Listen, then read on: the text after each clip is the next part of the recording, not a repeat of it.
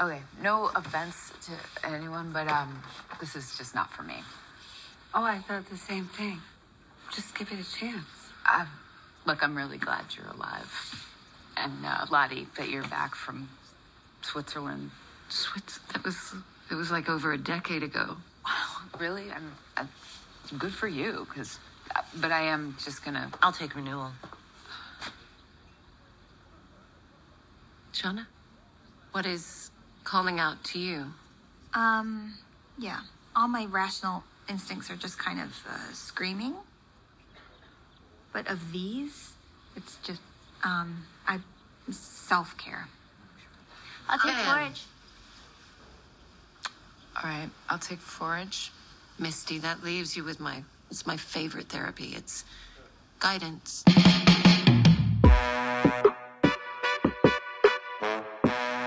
Hello, and welcome to Wait What Just Happened, a Yellowjackets podcast. I'm Sam, and I will savor every moment of your high calorie butt meat.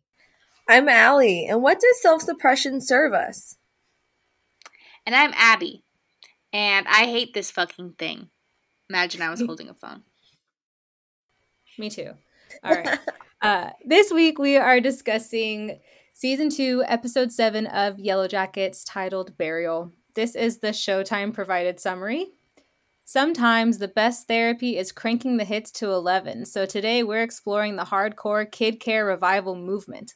11 o'clock theatrical birdcore numbers, some late hits of the renovation wave era. Call us about a spinoff, flower duets, and a classic live record. Out in the wilderness, Coach Scott does a great Carl Havoc impression for an unimpressed Misty. This episode was directed by Anya Adams and written by Rich Monahan and Liz Fang. So, we're going to talk about each character in the past and the present, and we're also going to talk about the group together as a whole and how their dynamics are shifting and changing in this episode. And at the end, Abi is going to be using her therapy skills to talk about. I'm going to talk about um, each of the treatments that the characters chose from the menu of treatments and how um, it impacts them in this episode. And maybe a little bit more, but I'm going to save it. It's a mystery for the end. Woo! Okay. Um, so one thing that I thought was interesting that we found out is that it's only been about a week since Natalie got kidnapped. So all of the stuff that's been going on in the adult timeline, all the stuff with the police, with Shauna and her family, uh, Misty meeting Walter, hanging out with Walter, playing a fake FBI agent with Randy, and then getting to the cult, Van and Taissa reuniting, and then getting to the cult, and then Shauna getting to the cult. All of this has happened within the span of a week. Yes. I thought that was very interesting. And I thought the same thing with the time period of when they finally get out of the snow- snowstorm. I thought the same thing of like, oh wow, it's really only been a short period of time when it felt like a long time. And they were like, Which snowstorm? When you mean with the Shauna giving birth? Yeah, well, just like the opening scene, and then when he's like, oh, like you know, I guess Chris. Later, we learn that like he's like, Coach Ben says if Crystal, you know, or if Javi survived for two months, Crystal probably could have survived a few days. So it kind of gives us like a time period of how many days it's been since like the storm really started. And it's been snowing nonstop, and so how much snow is on the ground, and how long they've all been in there with Shauna giving birth. You know, That felt like one day to me in the in the uh the 1996 timeline. oh really? Yeah, it seems like the timeline. I don't know. are- I couldn't tell.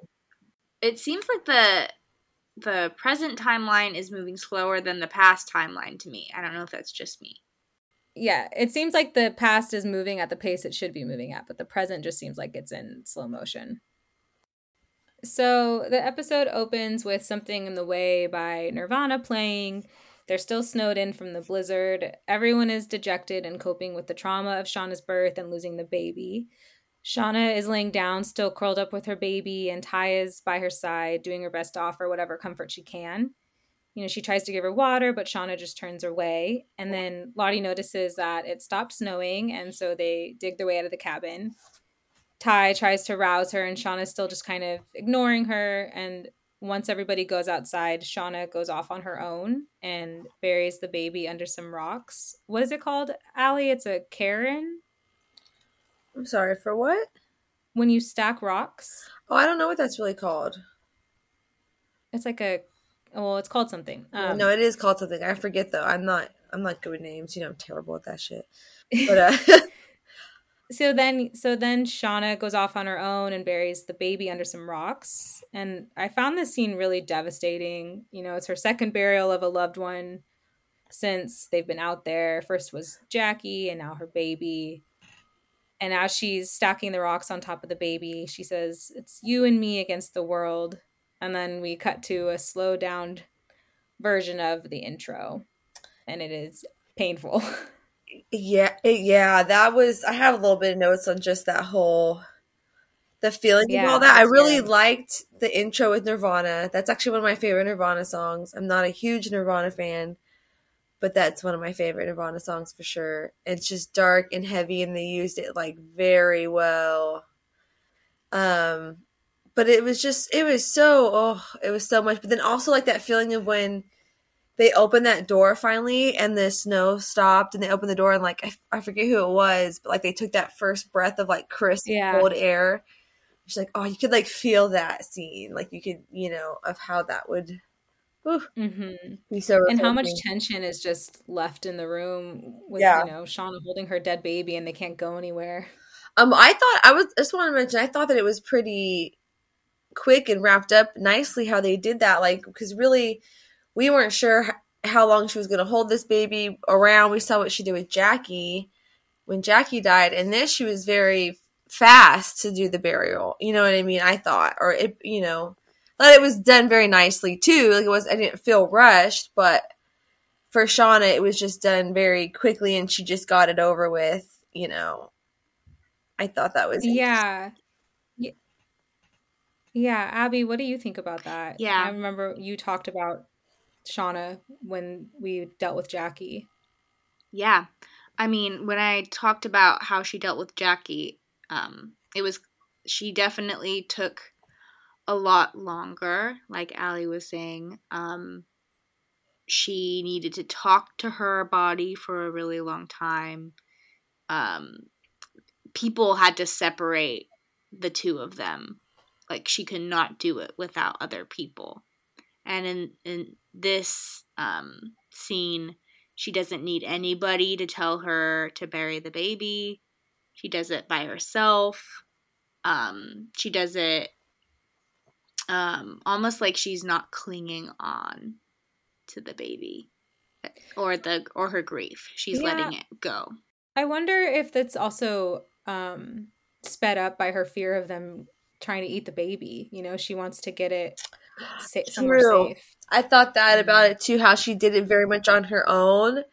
And at first I was like, oh, she's still trying to keep it like between herself, but it's also like probably because she really doesn't want anybody to eat it, like her n- nightmare showed or whatever. You know what I mean? Like, I, but I also thought it was nice that she got to do it on her own, and no one necessarily knows at this moment, at least, where the baby is exactly. because we'll see later and we'll talk about it later when we get closer to the end that she still doesn't quite understand what's real like she still thinks that they ate the baby somewhere in her Right. mind Right. um once we after the intro we come back and we're in the present timeline and everyone is checking themselves into lottie's colts or intentional wellness center um and yeah like we said nat's only been there for a week um so with this individual therapy we have lottie is getting them all started on their treatments they're resistant of course and Va- natalie is like totally on board and like seems to be fully invested in this place. Um, and and Van, she's glad that Natalie's alive and that Lottie's back from Switzerland or whatever, but she's still not not into what's going on. Taissa says she'll take renewal. All of Shauna's rational instincts are screaming, but she goes with self care. Uh, Van takes forage, and Misty is left with Lottie's favorite therapy, which is guidance. And they all happily give up their phones after Lottie gives them the number to text. Uh, and uh, who was it? Misty. She said, Abi's favorite quote from last week. What was it again, Abi? About um Oh, our phones keep of cap our phones keep us captive to other people's desires or something. priorities. Priorities. That's right. us- and they're all yeah. like, yeah, fuck our phone. Um, that number that Lottie gives them is a real number, and you can call it, and you get a creepy message from the cult, uh, from Lottie. Shauna's self care is taking care of a goat. Um, Todd, the goat man, tells her that it's about discovering the sacrifices that go along with doing so. Shauna understands that to mean that she'll have to kill it. She hears the word sacrifice and she thinks, oh, okay, I have to kill the goat. Um, I thought that this was like technically the best therapy for Shauna, eventually as we see it unfold later, but she's just really shook by the whole goat experience when she then like thinks she loses it and gets it back. I thought it was really cute. And then yeah, we learn more about how she really hasn't even bonded with Callie because of her past traumas with the wilderness baby. So you just feel we finally see adult Shauna like at her most vulnerable, and I kind of liked just the experience, the experience of watching her panic. Like you really think a goat can't eat a little bit of rope, you know? Like she's just panicking over all these little things.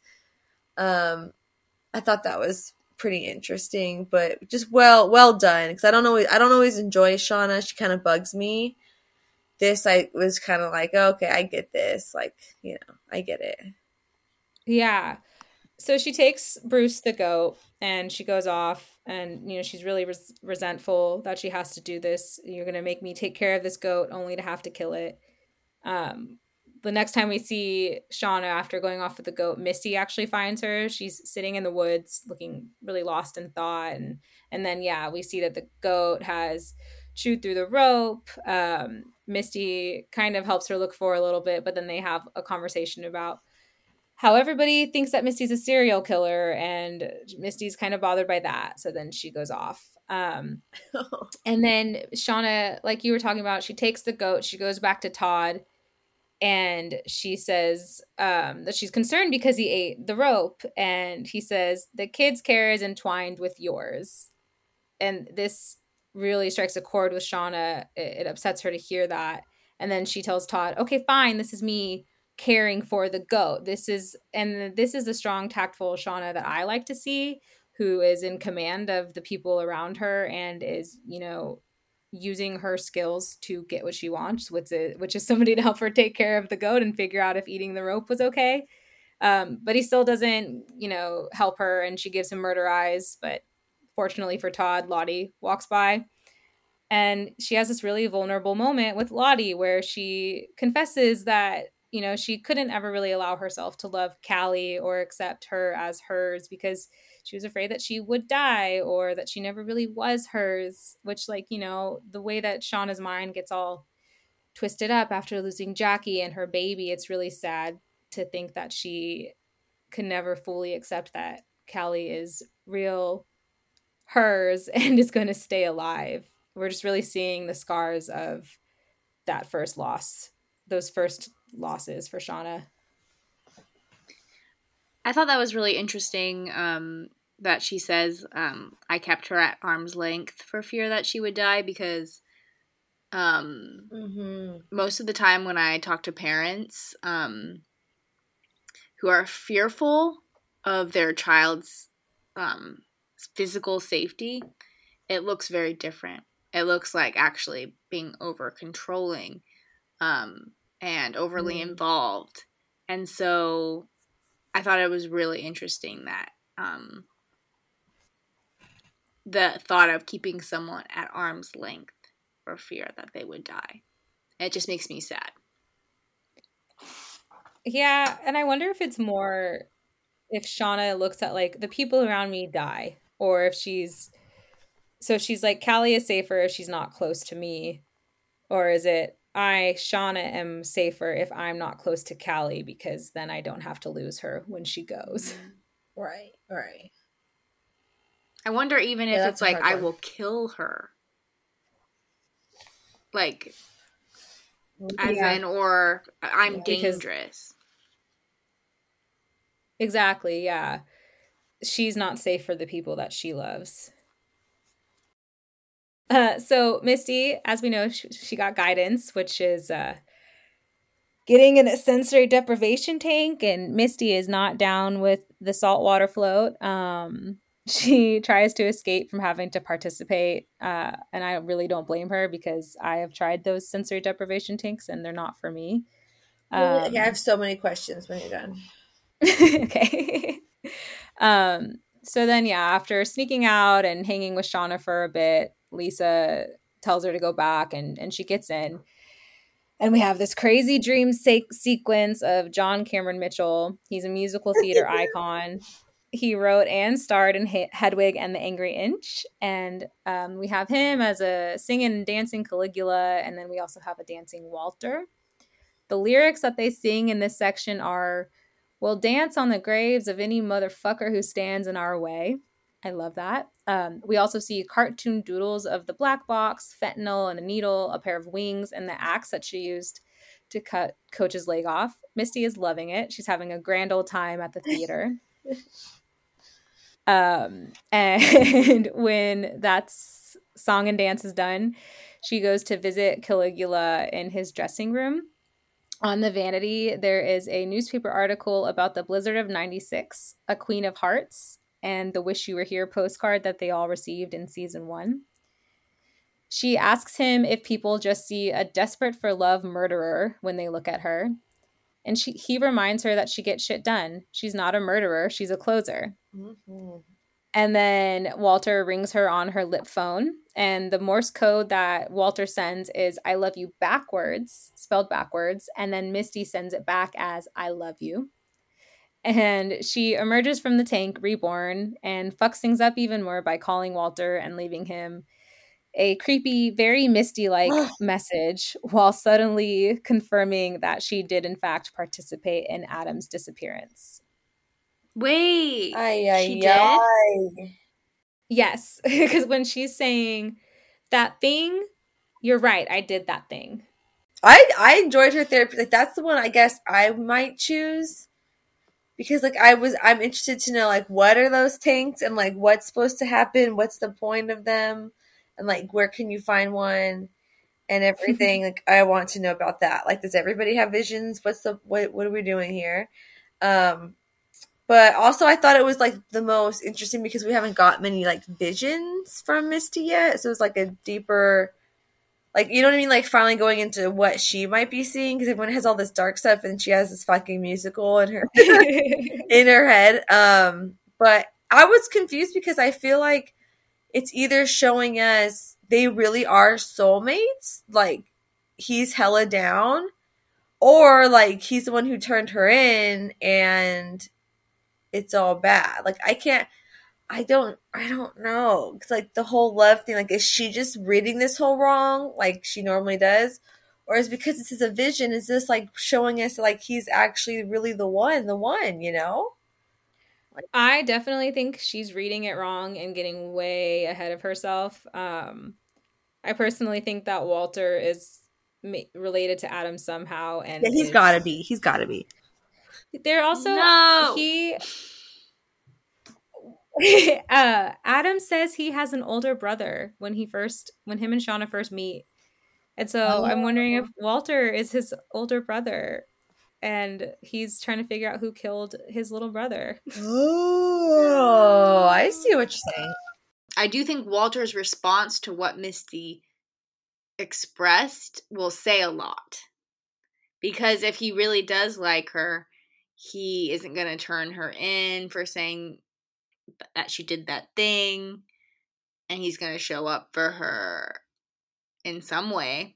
Like if he really likes her, she, he would like that creepy message. Yeah, I, I think it'd be more interesting if Walter was a creep too, but like I think uh sadly I think it's not the case. Um I also like fortunately the way Misty said it is there's nothing incriminating in that message, you know, nobody unless Walter recorded the whole conversation they had in the car and he has that too, but even then like it, there's not really much evidence that can be used against Misty in this situation but it's an awfully uh, suspicious coincidence, coincidence that Adam's bo- body was found shortly after that call.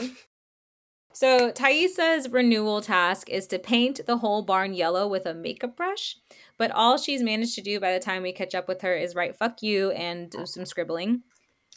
And then Lottie and Ty have this conversation that mirrors the one that they had in the past. Lottie says that the other version of Ty doesn't want to hurt people. She just doesn't want to be suppressed. She's still a part of you and will always be a part of you.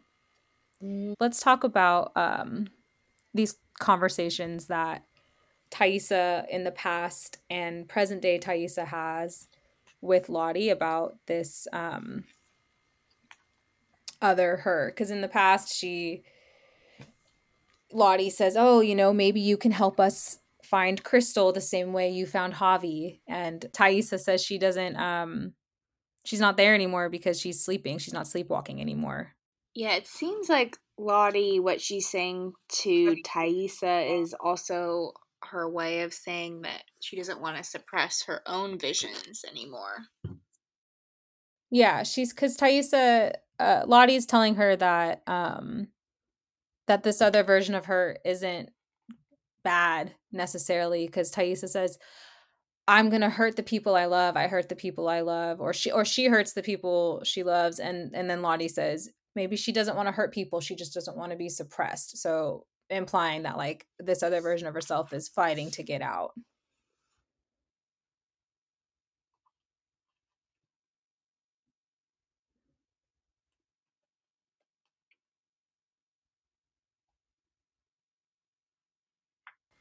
Well, I mean, I think we see that too, like of her starting to lose it with her family this season, and I wasn't really trying to, you know, her her wife. She would have just killed her wife a long time ago if that's what it wanted.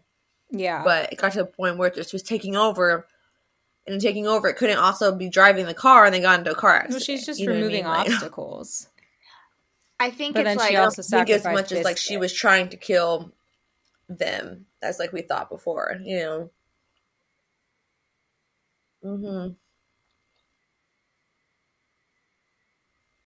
Yeah, um, I it does seem like Taissa was trying to suppress it because she, the reason that she might have killed her wife is because she was, t- um, she did all those caffeinated drinks and then, so she was trying to suppress herself from sleeping, and then she had this major crack, like um, energy crash where she started sleeping while driving.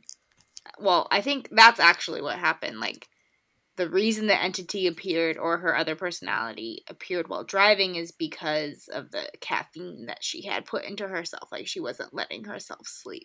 Yeah, so she was weaker and had less, like, control over herself. Yeah. Like, if maybe, mm-hmm. if maybe this whole time she had um, accepted that she was sleepwalking or hadn't been in denial of it or repressed it, maybe there would it would have actually led her into given her some kind of messages or I don't know. The other version of herself works with Van and is in communication with Van because Van is open to her. Right. So it would be interesting for Ty to embrace that other version of herself that has the lot the the knowledge that Lottie thinks she has, and then see what happens. Like uh, like Thais is just with the wrong person. Yeah, both versions of her I think want to be a Van, but I think I just want to say you did call it here with uh Van being sick. Oh yes, let's go to Van then. I'm just I have it on my notes of them together, and that's kind of like where we were at. But so Taissa and Van's stories from the past perfectly mirror the stories that they have here, because in the past, Van and Tai have this conversation where um you know they're they're they're cleaning up after after the blizzard and they're just you know like getting camp back in order getting their home back in in order and Taissa sort of you know she gives into her grief and um Van is comforting her and they're talking about the loss of the baby and the reality of what they're going through. And Van says something that really stands out to me here, um, especially you know what's going on with with Ben's fantasies and with all the TV static that we keep seeing um, when we're not quite sure what's real or not. Van says, "I think it's time we all woke up," and which is weird, you know, because we aren't quite sure what reality we're in and what's real and what's not real with with with all of these people. Um, but what really strikes a chord with Tai here is that Van is losing faith and she's questioning her purpose and, and why she keeps surviving all these things that she shouldn't have survived. You know, the, the wolf attack, getting almost getting burned alive, almost getting chopped up by the airplane, and so so much more. And you know, it's this really sweet moment be- between the two of them where they express their need for each other and how they need each other and they love each other. But then we pair this with finding out that adult Van is dying of cancer. so, you know, she survives all of these things just to succumb to cancer. Um,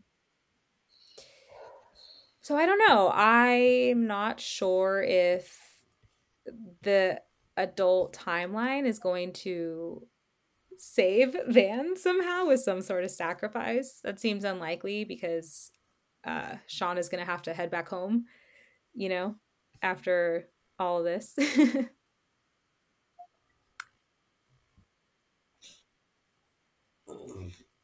um, well, I'm thinking that there's going to be some type of sacrifice to solve all their problems.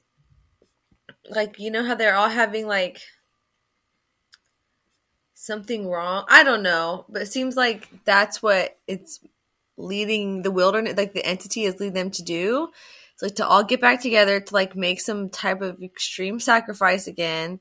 So like Van can not have cancer, Shauna can get out of prison somehow. like all you know, Misty gets to be with the love of her life. Like it's like setting them up in some way, but I don't I don't really know. It's just all these routes it can take, it seems like. But why why else is it is everyone like wanting why why does it need to get them all together right? Like you know they all yeah they're all coming to like a really big problem in their life but why does it want them all together? Like it has to be a reason yeah, right? Like it, uh, has to want another sacrifice? Like what does the wilderness well want, things are going to take a turn. There's an interview that simone kessell who plays lottie um, does because people were commenting on how close and friendly Lottie, uh, Natalie was with Lottie here in this timeline. You know, she's like very loving with her. Um, and Simone says that things will take a turn. So, my theory, which is uh, a theory that I agree with that somebody else said, um, is that uh, Lisa is going to be the one who gets sacrificed or is going to be up for sacrifice and Natalie is going to try to save her. Um, but I also, Natalie is just so on board with what's going on. I wonder if she's just playing the long game because she still wants to take Lottie down. We find out that Van is dying because Taissa and Van start to make out, fiercely make out, like the way that the other Thai kisses Van. Um, and then. Mm-hmm you know, Van pulls away and Thais is like, Van's like, oh, you know, we can't. He's like, I know, I, am gonna need time because like I need to, you know, like separate from Simone and, and blah blah blah. But then Van cuts her off and she's like, no, I don't have time. Like that's what I'm trying to tell you. And then you know, Tai automatically goes into problem solving mode, and, and she's upset that Van didn't tell her sooner. But sooner, but Van's like, we don't we don't know each other. Why would I tell you? Like we're not in each other's lives anymore and before they can continue this conversation, um, Misty interrupts them and brings them, you know, to the rest of the group. It's just, it's so evident that there's so many feelings and so much love that still exists between the two of them. Yeah.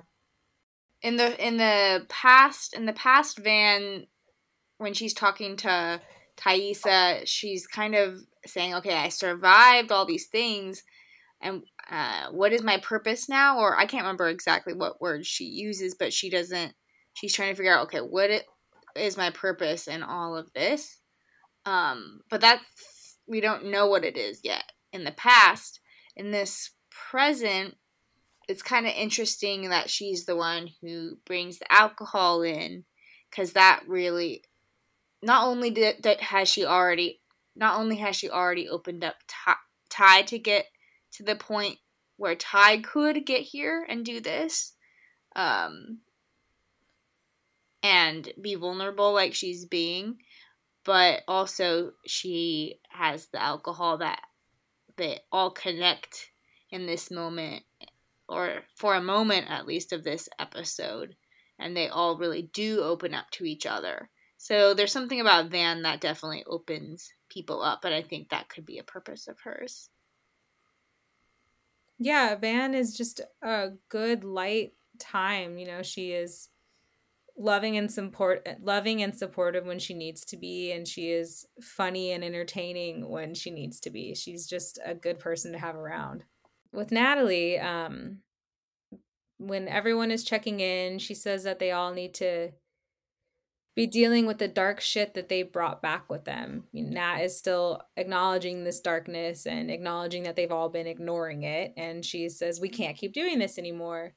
Um, and yeah, like we were saying, uh, Natalie seems to be really on board with what Lottie has going on here now. Um, she she doesn't drink or party with the others. She's taking it seriously, and she wants them to take it seriously. I'm just like I said, I'm surprised that she's so gung ho. So it makes me wonder if she's just playing the long card here, um, or if she, this is the first time she really feels like, okay, I can actually look at those dark times now and heal from it because everybody's here and they all have some dark shit and she's she's seeing it all. She's seeing that they're all connected. So is it like, you know, really clicking for her or is she just still trying to destroy Lottie. Like I can't quite tell, but um, I thought it was interesting. I like that she, even when they kind of convinced her, like you know, you can't tell us not to drink. You used to party harder than everybody, and she's like, just kind of disappointed. Is like, okay, so she relaxes a little, but she still doesn't drink.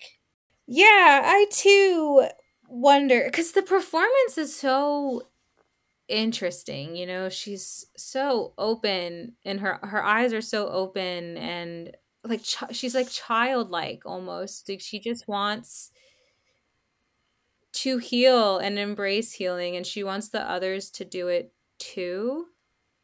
But she, i don't there's also a little part of me that does think she is playing the long game here so the note that i have about natalie could go either way because um what I what I wrote was that um, Natalie telling everyone that the cult is helpful or helping probably ha- has the biggest influence on the group coming together because Natalie has been the biggest non-believer in the past. So I think it did need to be Natalie to be the one to convince everyone. So I feel like that's significant in some way, either in the sense that she is playing the long game and that's why she decides to be such a quote unquote believer.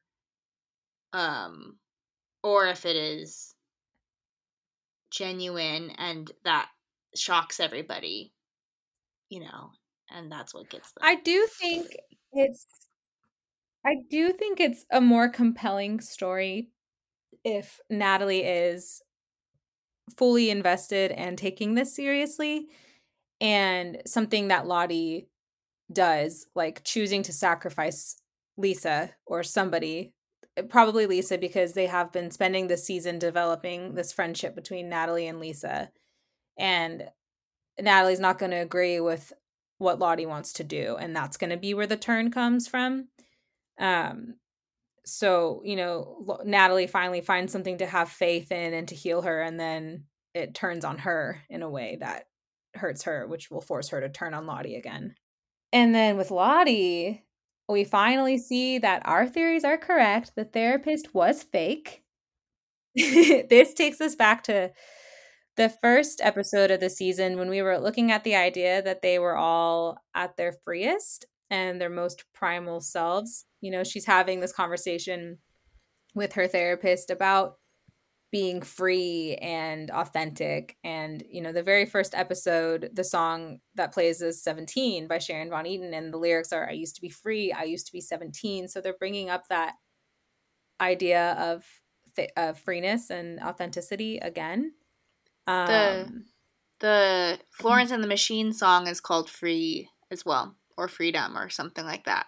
Yeah. The the one that comes yeah, on when they're yeah. They also have the Florence song, so it's a real a real theme too with them, especially with Lottie. And then we get that that scary shot of the antler queen as as Lottie starts to kind of catch on to what's going on here, because um, she's like, "But we hurt people," because the the therapist is encouraging her to go back to those tactics and to embrace that version of themselves. But and Lottie says, "But we hurt people out there."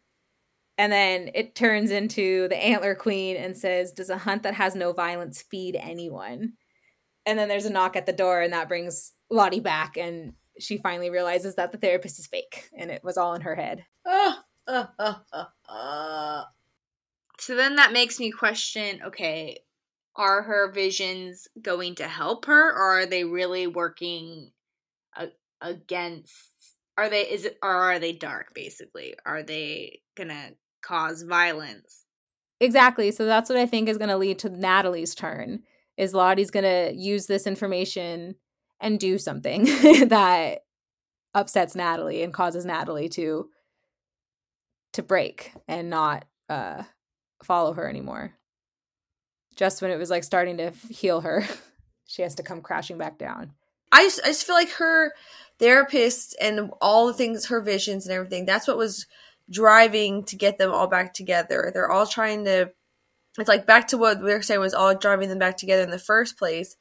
If she just stops listening to that, then like are you saying that like Natalie would be the controller like in the woo woo stuff? Or you're saying like like I, I'm confused just with the Natalie and Lottie stuff, I get really like I don't understand the dynamic. I guess sometimes. And so now that she, because she, the minute after her therapist was done, she went out there and was like, everybody should leave. I think we all need to leave. So she's like afraid of it. No, I don't think Natalie is going to take charge or control or anything like that. Um, is that what you were asking? Kind of. Yeah, I wasn't sure what you meant by Natalie like what what were you saying about Natalie like turning on her? For, because I way? think that Lottie is going to go too far. I think that Natalie oh, is okay. embracing the healing factors of this community that Lottie has formed. Yeah. But when Lottie is when and if Lottie resorts back to those old tactics that they used in the wilderness, Natalie's going to come back down to earth and save whoever Lottie decides wow. they need to sacrifice for it because Got it, it wants blood. Got it. Okay. Okay. Got it. Like maybe it's healing Van, right? They want Van to live. And right. so it makes him like huge sacrifice. Yeah. Yeah. That's what I'm saying is gonna happen. Yeah. Something like that. So that makes sense. Okay. I see what you're saying now. Yeah. Yeah. Back in the 1996 timeline, we have quite a a big day for Ben. um Paul, he's you know, he's he's seeing Paul now fully in the cabin with Ben. And Paul gets a call and says that Ben can't stay there anymore. It's not his hiding place. He says, Where do you think you are, Ben? And then he puts on the plaid jacket that the others have been wearing. Um, he says, You aren't welcome here anymore. It's time. I love you. We all love you, Ben. And then he goes outside. Ben follows him out and he screams Paul's name. It startles Van and Taissa. And they have him framed where he's in front of the antlers. They're behind his head. And we've been seeing a lot of Ben framed by the antlers in the last couple of episodes. And we see this look across his face. This is the decision this is where Ben makes the decision that it's time to kill himself. He shaves his face so he looks his best when he dies. And he takes you know, the opportunity of them looking for Crystal as his way to go off himself. The wording that Paul used and stuff like that, like I'm just very interested to see how they how this unfolds. Cause he also he said he isn't ready. Like when he answered the phone, he told them he isn't ready. And Ben's like, Who is that? Who is that? And it just it's so it reminds me so much of when you have dreams or you're in hallucination states and you can like go to different places if you believe in all that stuff but like things that have happened to me like that in dream states more of like deep deep deep dreams um i'm sure there's more professional like term for it but there's always like that phone call like that thing that calls or that lets that whoever it is hosting you, so you're very being much hosted. You're never there alone. You have a guide, and they pretty much tell you your time's up and you're getting kicked out and you have to go back. And like it's like that reality of going back to your timeline, and it like sucks, and it sucks hard, and sometimes it like physically hurts. Mm. like you were really just felt like you spent months and months somewhere, and then all of a sudden you wake up and you're in your bed you know, in this timeline. and it's just it's heartbreaking and it's confusing and you don't you don't understand it. And so I th- I feel like they portrayed that very very well if like that's what they're going for because that would that's what it personally reminded me of. I thought they did a great great job of that. I think he already wa- I think he was already suicidal and so um having this vision of Paul basically rejecting him, I think is giving him maybe the fuel he needs to finally do it, but then he doesn't do it. So I don't know what's going on. I actually feel like I don't really like Ben's character, or I don't quite understand what the purpose of his character is and how he ties in with this bigger story. Like, what is this giving us? I don't know if you have any thoughts on on it. That's what I'm waiting to find out is is what is next for Ben. Um, a lot of people think Ben is the next meal, um, which I think would be pretty lame for him to come back from the brink of suicide mm. only to die and be eaten. Um, I loved, you know, Misty here doing her darndest to keep him from jumping off the cliff. You know, she tries every tactic under the sun, and eventually it's Misty breaking down and and saying, "I can't have another death on my hands. Please, Ben, please don't do this." And he he looks at her and he realizes, like, "Oh, this is still." a kid i'm still an adult there are still ways that i'm needed here and that's what takes him back from this suicide attempt. Um, I very much think that something is going to happen with Ben and Javi. Um, like I said, we have Paul wearing the jacket, and then later on in the episode, there's a shot of Javi wearing the jacket and and maybe it's like a far-fetched long shot but the stylist did an interview and she said that that jacket is a very important hmm. plot element. Um, we also see lottie in that jacket. We see a lot of them wearing it. Um, so I, I wonder if it has something to do with like cabin daddy or some something um I, i'm not I, i'm not sure but i still i still don't think that death is what's next for Ben. Um, I wonder if Javi is going to take him to the others. So while everyone is continuing to clean up after the blizzard, Misty overhears Mari, Akilah, and Jen talking about her.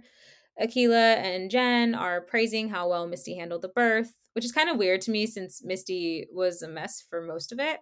Um, it, it feels very much like when Misty overheard them talking about her, and that led to her destroying the black box. But then Mari says she's pretty sure Misty did something to Crystal. Uh, this finally puts all those Crystal isn't real theories to bed. Um, after overhearing this, Misty gathers everyone so she can cover her tracks and get everyone to go look for Crystal. here, here we see um, Misty being her lovely actor self in this again, putting on a really good dramatic performance for them. They have a really interesting conversation here about how the wilderness works. Lottie says, and doesn't trade or haggle, it hears us. She says, it gave us what we wanted, Shauna lived, and maybe it will do the same thing for Crystal. And they all join hands, and even Ben joins hands with them, and then they do their prayer. And this is a scene what I was talking about where Javi is wearing the jacket. Um, he doesn't join the prayer though, he's just sitting off to the side. Misty overhears Jen and Jessica talking about eating Crystal and is even more determined to find Crystal so that the others can't eat her. While they're all out looking for Crystal, Misty is yelling the loudest, and then she fake cries to Akilah and Lottie about how it's all just too much for her and she's afraid they're going to find her looking like Jackie. And then they send her off you know to go rest and whatever because it's too much for her. And then crystal uh, and then misty goes off because she is determined to save crystal from being eaten but, but she can't find crystal um so where is crystal did she not dig far enough did somebody else take crystal like what happened to crystal I'm so confused by that. I feel like I feel like somebody had to take her. If they had to make that clear. They wouldn't have made it to where she just wasn't looking in the right spot, right? Like it had to be somebody took her, but is she they they took her and she's alive, or they took her and she's dead? She has to be dead. She looked pretty dead, right? Like I'm confused by everything. Yeah. Okay. She's definitely dead. So this is what's really interesting. There's something going on with the cliffside. Um, the cl- at this cliff is where Crystal dies. It's where Dark Ty keeps leading Taissa, or it's where the it's where the man with no eyes leads sleepwalking Taissa. Uh, it's where Ben goes to die, and it looks just like the picture that Javi drew and gave to Ben about the others. So I'm wondering if this is close to the entrance of these underground caves or these this other society that is possibly existing without anyone's knowledge and maybe they took crystal or maybe misty just didn't dig deep enough because there was that much Yeah. snow Yeah. True. This should be a lot of snow. this is where she climbs back up to find ben um, trying to kill himself like, and like i was saying she tries every tactic she says she's going to eat his high calorie butt meat she's going to out him as gay she's going to say that he's the one who got shauna pregnant and then he tried to get uh, them all pregnant and what worked was when she was just honest which is what always seems to finally work with misty is when she's just honest and she stops trying to put on a show and be just be misty. So with lottie um, while looking for crystal lottie talks to thais. This is what i was talking about about um, the parallels with past Taissa future Taissa um, Lottie talks to Taissa at the sacrifice tree stump. She thinks that Taissa is the one who can find Crystal since she found Javi. Um, and then Taissa says the other her is gone because she doesn't sleepwalk anymore. Lottie says she's not gone, and that's a good thing. Jen and Melissa have a little chat about how it wouldn't be the worst thing if Crystal is not found alive because they're hungry, but they really do hope that she's found alive. Well, I kind of, I kind of like that how it went there instantly. Like they're pretty much just like, you know, Misty probably did something, but even if she did, if she is dead, I mean, can't we eat her?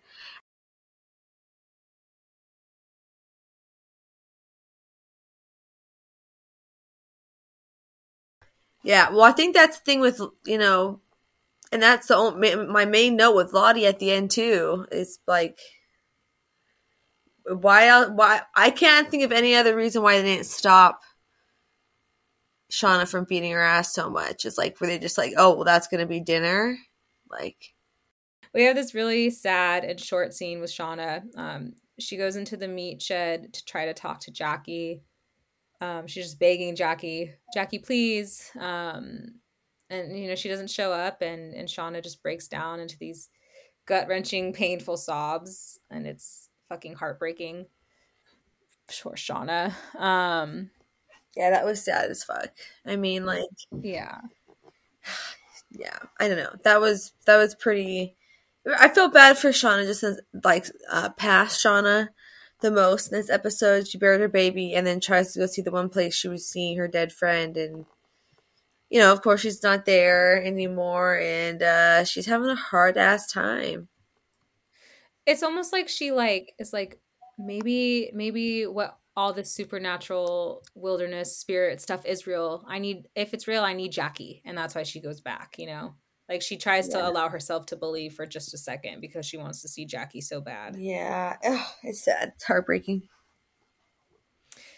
And then the episode ends with um, them all really the the past and the present really overlap here. Um, Natalie brings them all together to talk about their experiences with their individual therapies, or at least she tries to, but it, it you know it turns into a party because Van sneaks in the booze and um, they're all just you know they're they're cute and they're having fun and they're acting like teenagers. Shauna says, "I lost my goat, but I found him again."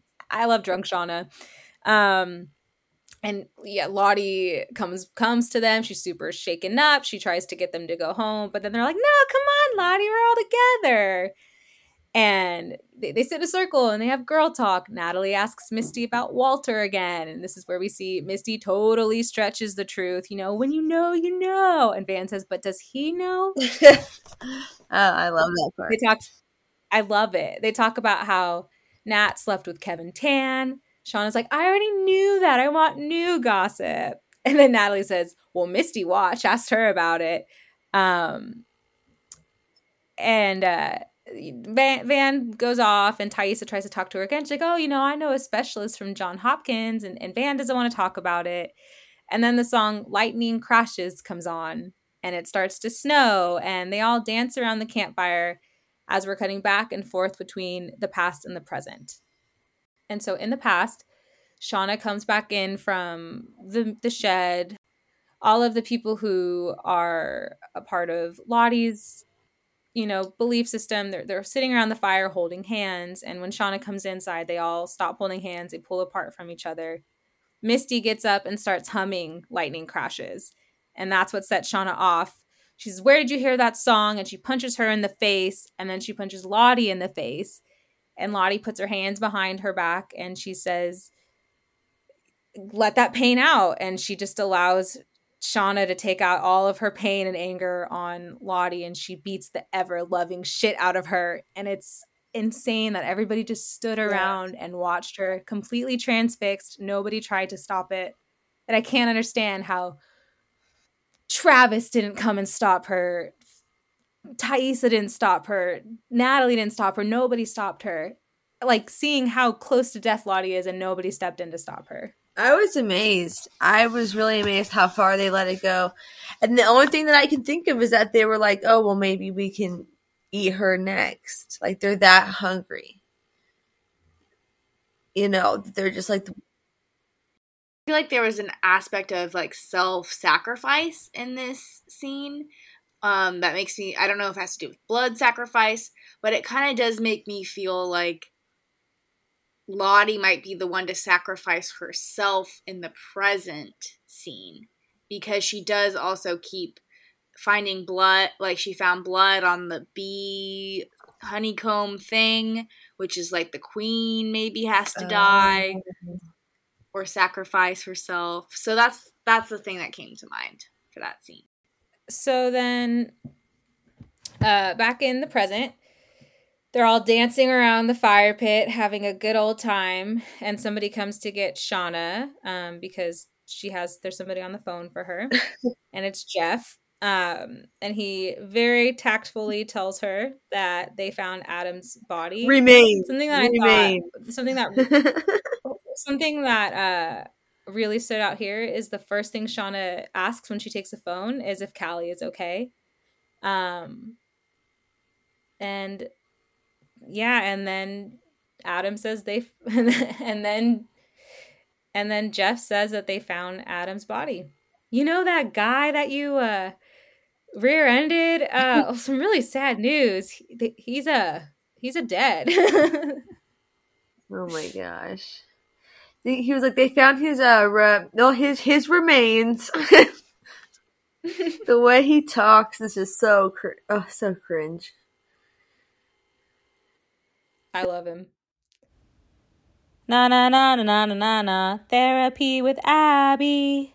So I wanted to ask you both um, what treatment you would choose between self care, where you care for another living being, um, guidance, where you have to go into a dark tank to be with yourself, um, forage, which I think is almost maybe medicinal, like um, medicine. Which is interesting that Van's the one who got forage.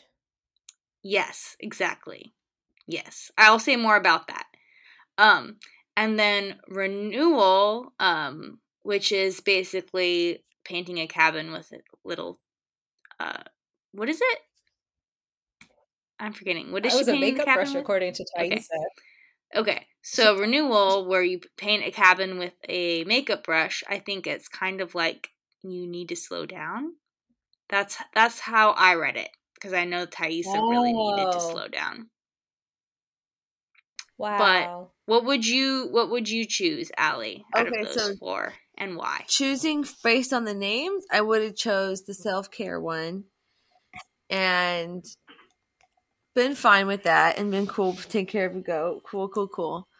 Um, but after seeing the episode, I would have wanted to do the one that Misty had. What was it? Guidance, just because I like to see if I'm gonna get visions or or whatnot. That'd be fun. I think, but also just be very boring and make me be really claustrophobic. So I don't know. Mine is exactly the opposite of yours, Alee. I would have, based on the names, I would have chosen guidance. But if I knew what they were, I would have chosen self care so I could take yeah, that the does sound about right. That sounds so. right. So Shauna picked self care, um, which as a mom I think was a natural choice for her to make because um, I think any mom would be like, yes, self care, I want that one. But what was interesting was that she actually had to take care of something. Um, so take care of the goat. So I think that was perfect for her to um, receive um, that lesson um, of um, your kids' care is entwined with your own, um, and being able to actually both bond with the goat and also let the goat um, almost go in some ways or be on its own. Um, you don't need. She didn't need to provide constant vigilance to this goat, but she was responsible for its um, livelihood. Um, so I did think she needed to learn that lesson through that process. Um, and that helped her see just how much she was afraid of bonding with Callie and for what reason. Um, Misty um, chose guidance, um, which I think it's interesting that she spent a lot of this episode avoiding. Um, so it, um, it does seem like she uh, has a fear of what other people think of her because of the bullying she's been through. Um, and um, the social challenges she still faced um, in the wilderness and as an adult. So I do think it's perfect that she picked a treatment where um, you have to really be only with yourself, only face and listen to your inner, um, your inner voice, um, which is for her actually really active.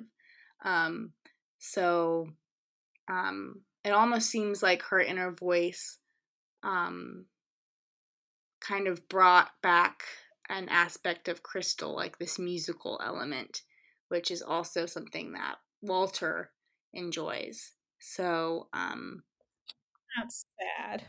yeah, it is sad. So, um, it's hard to say if uh, Misty's inner voice is guiding her in the right direction. I'd like to think that it is, but we still will have to see. Um, Van um, picked forage. For uh, so Van picked forage, uh, which they actually don't show her doing anything. Um, and so it's kind of unclear what task she was actually given, but I'm reading into it a little bit because she does say she foraged in her car. She um, picked um, alcohol out. So I do think what uh, Van is needing is um, kind of medicinal. And if you think of foraging in the kind of uh, forest for medicinal plants or elements, um, maybe not just what she needed and what she needs right now being sick. Um, there's no treatment, you know, uh, for cancer. Um, no good treatment. Um, nothing that can save her. Um, so maybe it's something that she needs. She needs some kind of healing or medicine, and others do as well. Um, and because she opens people up by introducing alcohol, introduces uh, or opens up the Yellowjackets to each other by introducing the alcohol, I do think that plays a very important role um, in what her purpose is um, in this um, present timeline. Um, and then uh, Taissa picks renewal. Um, and maybe Taissa picks this because she wants to shed this past self or this um dark you know the this other personality of hers. So it's interesting she learns that maybe she's actually repressing this side of herself.